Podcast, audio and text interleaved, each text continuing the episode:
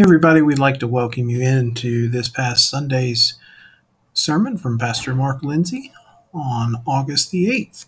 Enjoy. One day, there will be one day for each of us. I know you have your Bibles with you, so I encourage you to walk with me through some verses from the Gospel of Mark Mark chapter 2, verses 1 through 12. Mark chapter 2, verses 1 through 12. And I put up the wrong reference there. So I'll take that on me. Mark chapter 2, verses 1 through 12 will be the text uh, this morning. Last Sunday, Roger effectively shared with us the importance of one one person whom God has placed in your life who has yet to come to faith in Christ. Who's your one? We have many resources available for you to be able to reach that one for Christ. We have resources available to you to enable you to pray for your one. There's bookmarks. And the bookmark is in your worship guide. And in that worship guide where the bookmark is, there's an opportunity, a place for you to write down the name of who's your one. And then you can tear off the portion that is the smallest portion at the top Put that somewhere that will remind you each day to pray for that one. And then there are scripture references for you to read each and every day. And I've failed to bring with me, but there is a prayer guide. All these are available uh, on the west side and the north side in the foyers. A prayer guide that follows along these verses, and you can check them off, and you can pray for your one. We also have references uh, for you to be able to utilize in order to help your one see Christ as Savior. On the tables there are these uh, Gospels of Mark that are well written, and not only are they well written in the way that people can understand, but gives some opportunities for you to answer some questions that are that may arise as well. And then there are also cards that enable you to share the plan of salvation uh, with your one as well. And so my desire is that we would do whatever it takes to reach and to lead your one to Jesus Christ as Savior. There's a tourist who was uh, visiting the island of Malta, which is a Mediterranean island where, where it is hot every day. And he was he, he was appalled by the chaotic traffic. He, sta- he would stand on the corners uh, of the streets and watch as cars and buses just went every which way with no apparent order. Flabbergasted by this, he tracked down a policeman and asked him about the traffic and how difficult and disorderly it was. The policeman said to him this. He said, in some countries, people drive on the right side of the road. In other countries, people drive on the left side of the road. Here we drive in the shade. Now, now, I, I don't know about you, but I think maybe we need to adopt that same philosophy out here in, in West Texas. But the reality is, the world is full of people who are always wanting to drive in the shade. That is, they want to cool their heels, drink lemonade, kick back and relax, and take the easy way through life. Just to make it through life without any hiccups or any interruptions or any obstacles. And that goes not only through our secular life, but also through our religious life or through our Christian life as well. But that was not what described the apostle Paul. The apostle Paul was one who had a passion, he had a zeal, he had a fire, he had an obsession to win people to Christ. He had this whatever it takes mentality. And for you to for you to understand a bit of, of Paul's desires, I, I, want to read a portion of his testimony in 1 Corinthians and chapter 9 and verses 19 through 23. You can make your way over there if you like. 1 Corinthians chapter 9 verses 19 through 23. Now, now this is a part of Paul's testimony. He says, though I am free and belong to no man, I make myself a slave to everyone to win as many as possible. To the Jews, I became like a Jew to win the Jews. To those under the law, I became like one under the law, though I myself am not under the law, so as to win those under the law.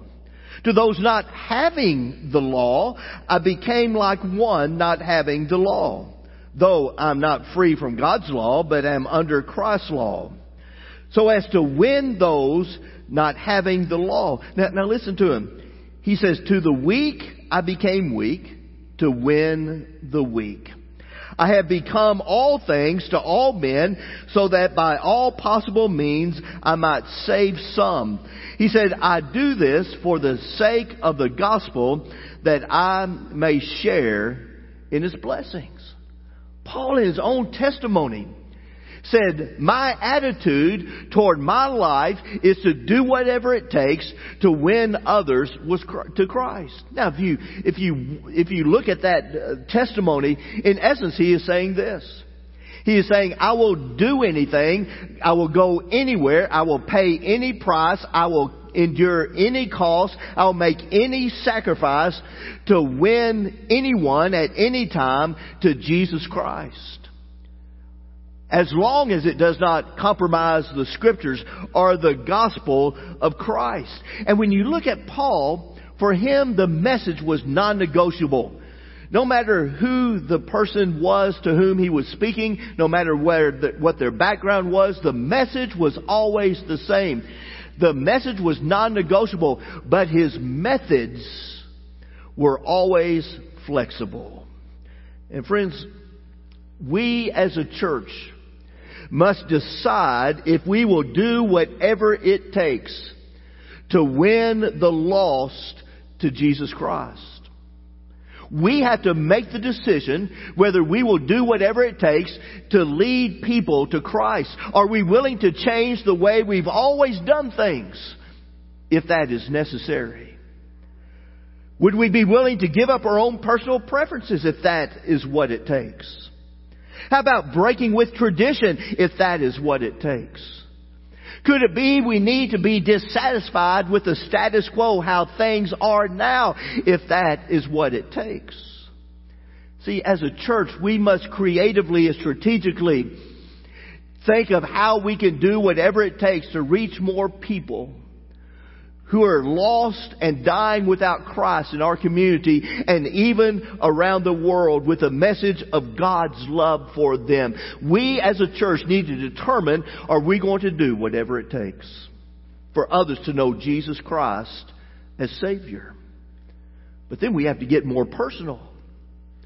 Are you willing to do whatever it takes for your one to come to faith in Christ.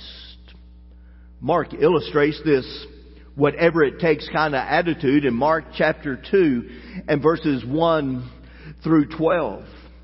He reveals an, an instance or, or a moment early in Jesus' ministry. These men are wanting to bring their sick friend to Christ, but they are, they are encountering all kinds of obstacles. People are standing in their way. But yet, their whatever it takes attitude makes a way and their friend is transformed by Jesus. Let, us read about that. Stand with me as we read God's Word. Mark chapter 2 and verses 1 through 12. Right? Mark chapter 2 verses 1 through 12. We're told a few days later when Jesus again entered Capernaum, the people heard that he had come home.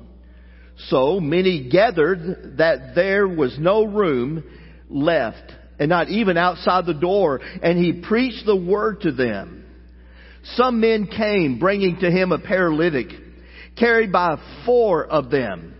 And since they could not get him to Jesus because of the crowd, they made an opening in the roof above Jesus, and after digging through it, lowered the man on his mat upon which he was lying.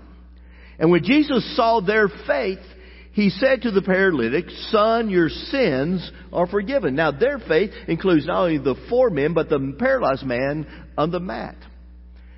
Verse 6. Now some teachers of the law were sitting there thinking to themselves, why does this fellow talk like that? He is blaspheming. Who can forgive sins but God alone?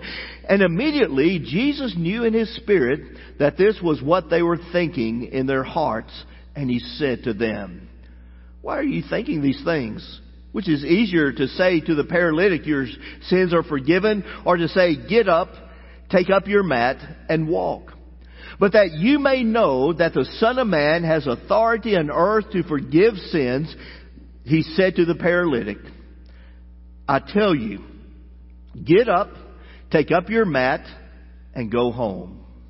He got up, took his mat, and walked out in full view of them all. And this amazed everyone, and they praised God, saying, We have never seen anything else like this. Pray with me. Father, be not silent in the reading of your word. Father, be not silent in the preaching of your word. Father, be not silent in our hearing of the word. But Father God, may you speak and give us ears to hear and hearts to obey. Father, this is all for you. Now we listen. In the name of Jesus Christ we pray. Amen and amen. Thank you. You may be seated. You might have noticed these men were willing to do whatever it takes to bring their friend to meet Jesus. Now, now let, let's put this down to the bottom line. This one paralytic man, this man became their one. Just as we are asking for you to seek out your one, and by the way, in your worship guide, there's, there's some guidelines and some things to think about in choosing your one. This paralytic man was their one. And their attitude ought to be our attitude in bringing our one to Jesus as well. But, but what was, what was their attitude? Now, now here's their attitude. Number one, they were compassionate. And since this paralyzed man could not get to Jesus on his own, his friends carried him to Capernaum. Now, they knew if they could somehow get their friend to Jesus, then Jesus could transform their friend's life. Now understand, this was an act of compassion, not an act of pity. See, pity simply sees the need and feels sorry for the person who has the need, but compassion confronts the need and does something about it. You know, these men did not go to their paralyzed friend and say to him, Oh, we are so sorry you could not get to see Jesus. Uh, maybe next time. Instead, they came to him and they said, We are taking you to Jesus. And for too long, the church has sat behind its stained glass windows and had this attitude toward those who are without Christ out in the community and out in the world. Oh, I'm so sad that they have, do not know the love of Jesus that I have. Maybe someday somebody will tell them how to know Jesus as well. But instead, our attitude ought to be, Lord, here am I. Send me. I want to be the one to tell the people of your love and of your grace. Because when compassion takes hold of a follower of Christ, he gets energized and prays for his one. He tells his faith story to his one and shares the good news of Jesus Christ with his one. When there is compassion in your heart, your one is prayed for, your one is shared with, your one is loved. So let me ask you again. Who's your one. See, the attitude of these four men was one compassion, but secondly is also one of cooperation. They were cooperative. They carried this man, this man together. It was not just one, it was not just two, but it was a team effort. All four men, one in each corner of his mat. And Paul acknowledged leading people to Christ is a team effort. 1 Corinthians chapter 3 verse 6. Paul says, I planted, Apollos watered, but God gave the increase. This is my go-to verse for evangelism. I planted, Apollos watered, but God gave the increase. And let me share with you my definition of evangelism. Because many of us have this sense that, well, I am not an evangelist. I can't stand and preach to people, or I cannot get down and confront people with their sin. Well, here's my definition of evangelism, and it fits into your life as well as to mine. Evangelism is this. It is whatever you do to help another person to take one step closer to Jesus. It's whatever you do. To help one person, to help your one, to take one step closer to faith in Jesus Christ. Now, you may plant the seed in the life of your one. And God will then bring along others to water the seed you have planted, and then God may, will put someone at the point of reaping the seed you planted and that others watered, and that person comes to faith. It could be your one already has a seed planted in his or her life, and God's calling you to water that seed.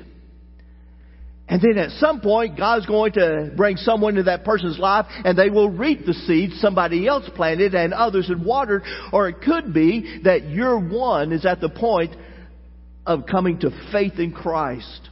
Not because you're eloquent, not because you have all the answers, not because you have the scripture memorized, but only because somebody at some point planted a seed in that person's life and along the way, others have been watering that seed, and God just lets you be there to rejoice when the harvest is made.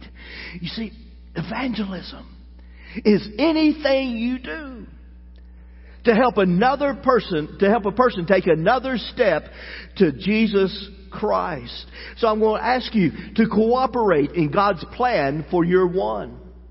I want you to do this. I want you to pray for God to place others in the pathway of your one. You've written down his or her name, and you've been reading the scriptures and you've been praying for them. I want you to ask others to cooperate with you and to pray for your one.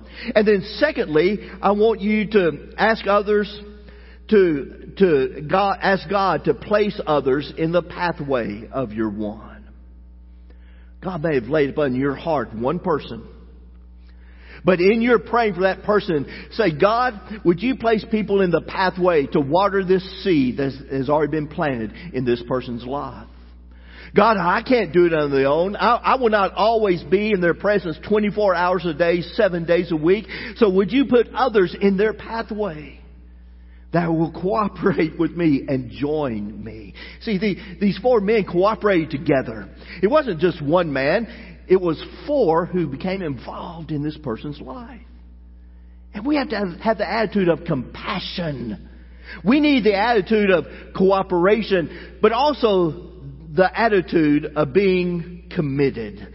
Did, did you catch what was their difficulty, their obstacle? Mark says they could not get him to Jesus because of the crowd.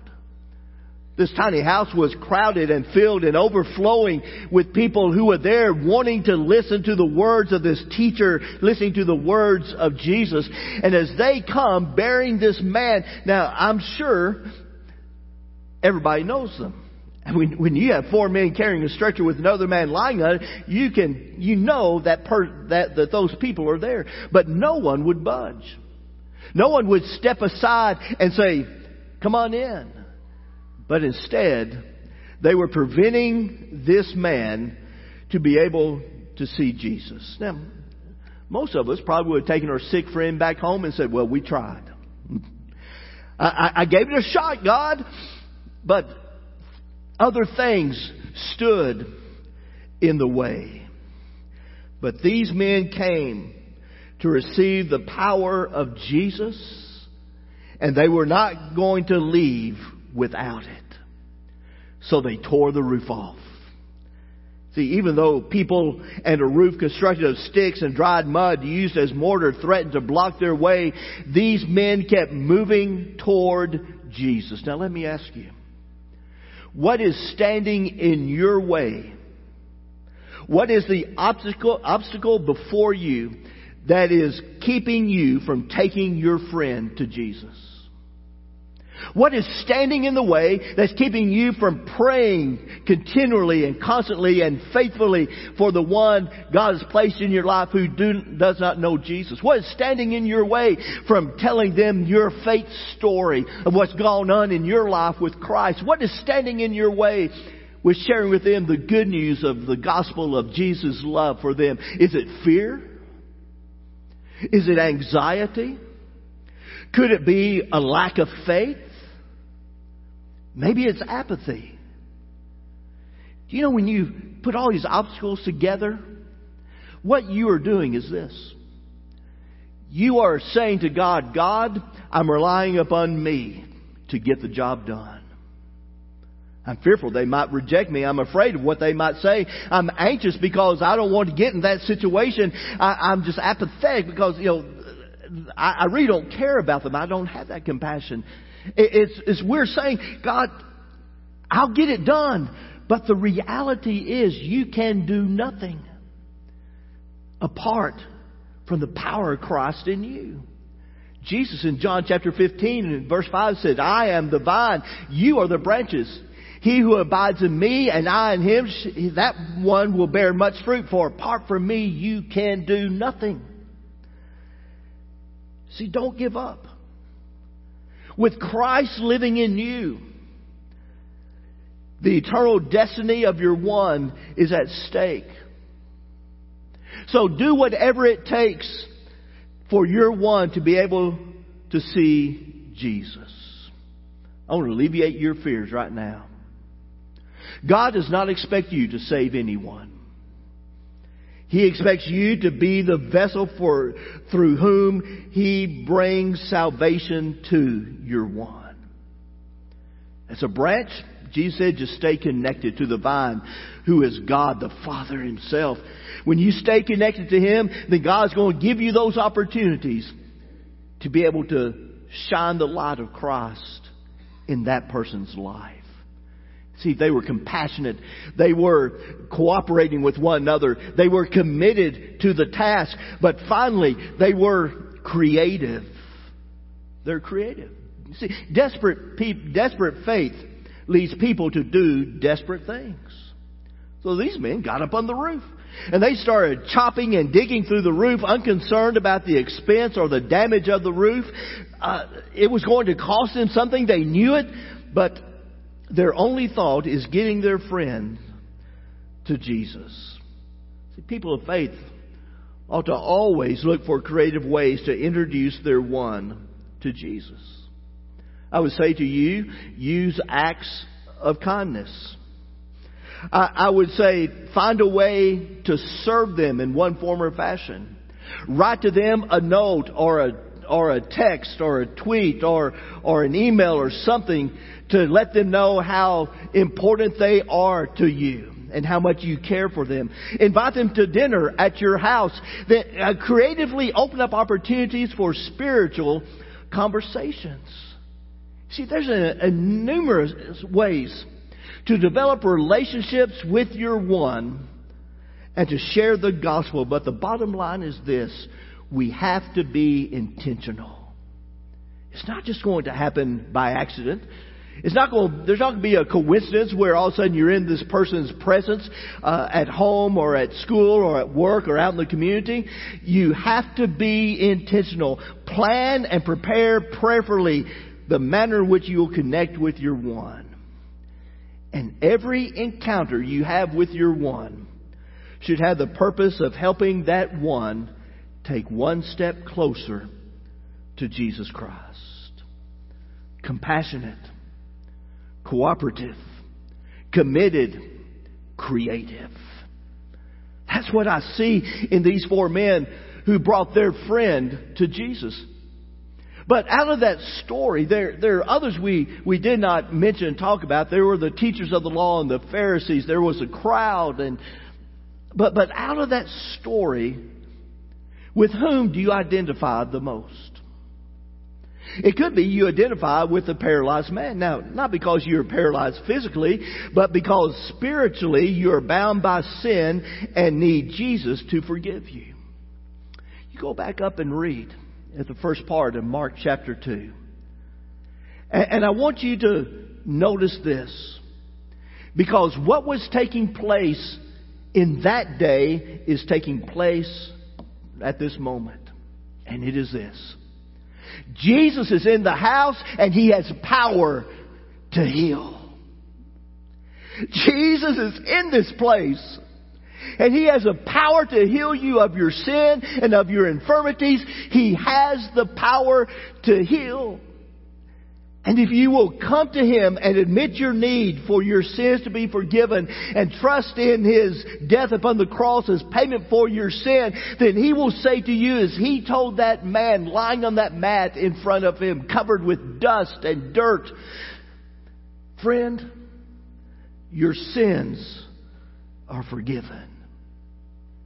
Forgiveness.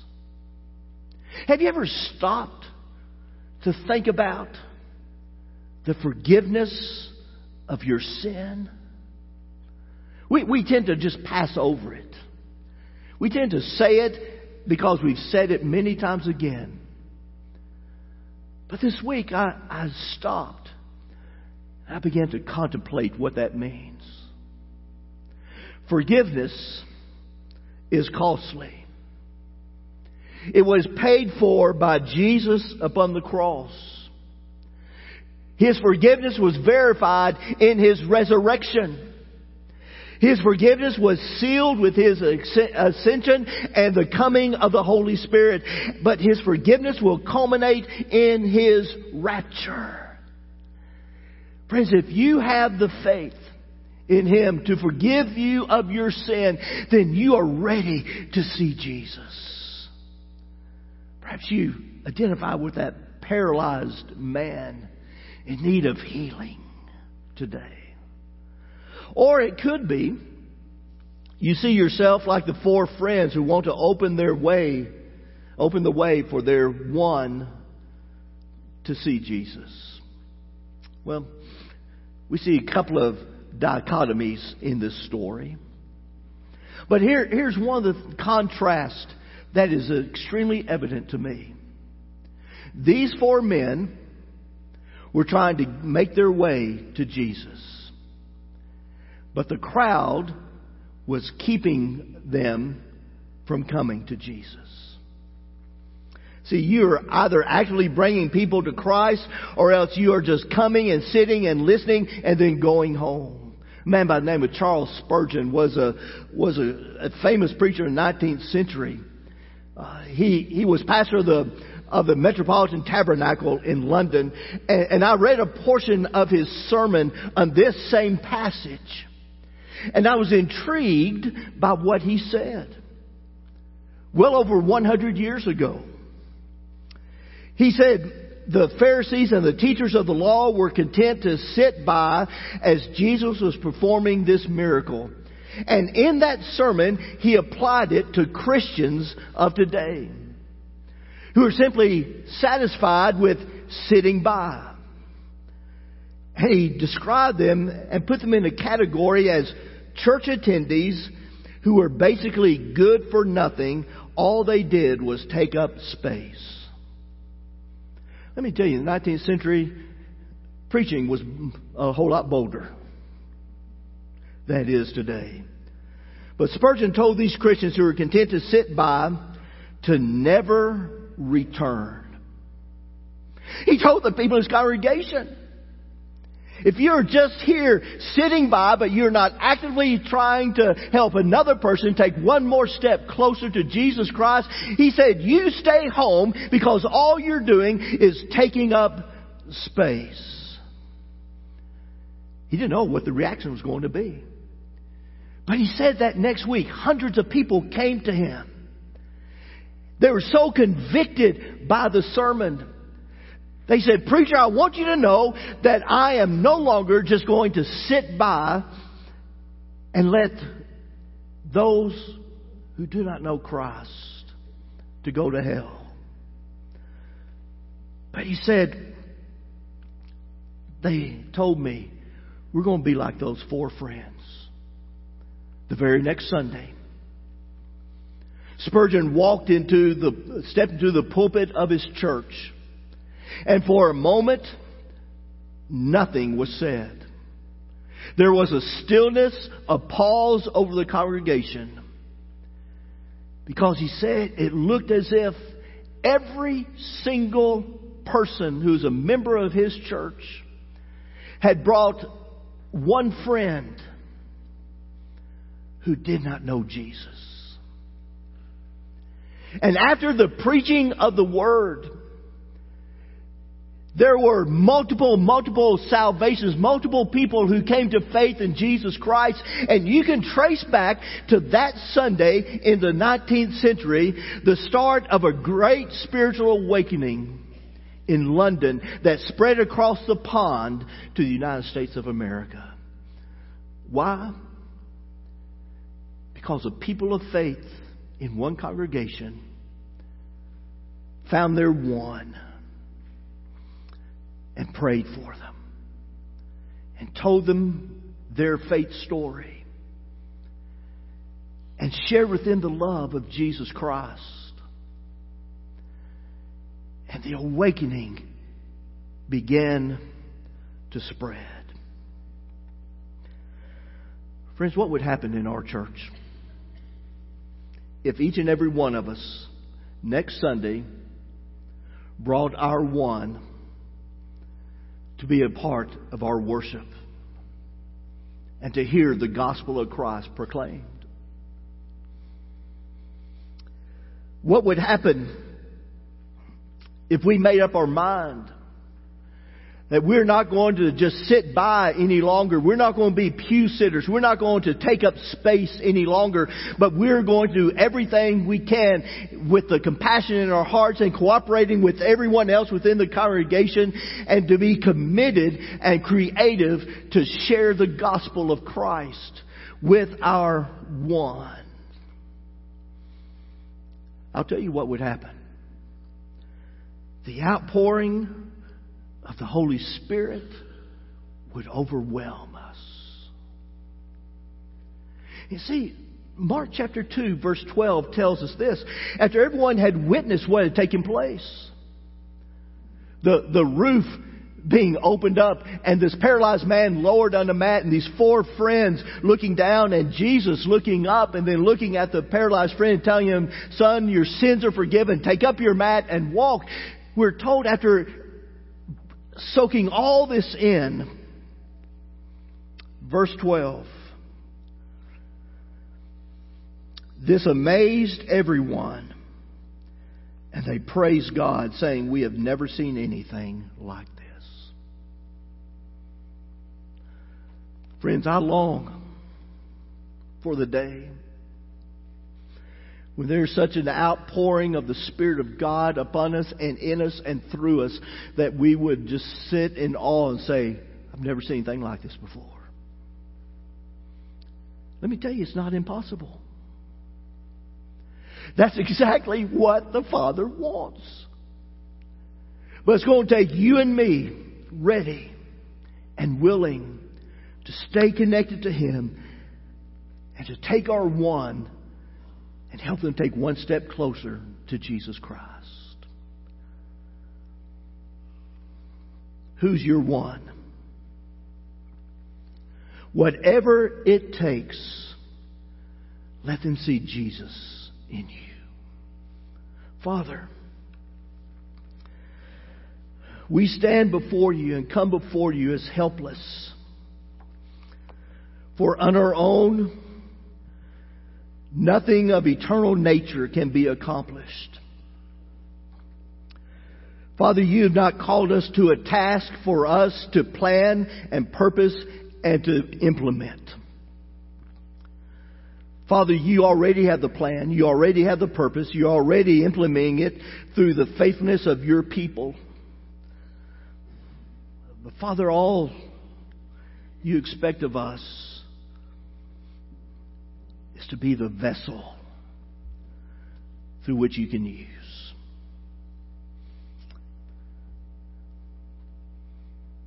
Lord, our prayer is this.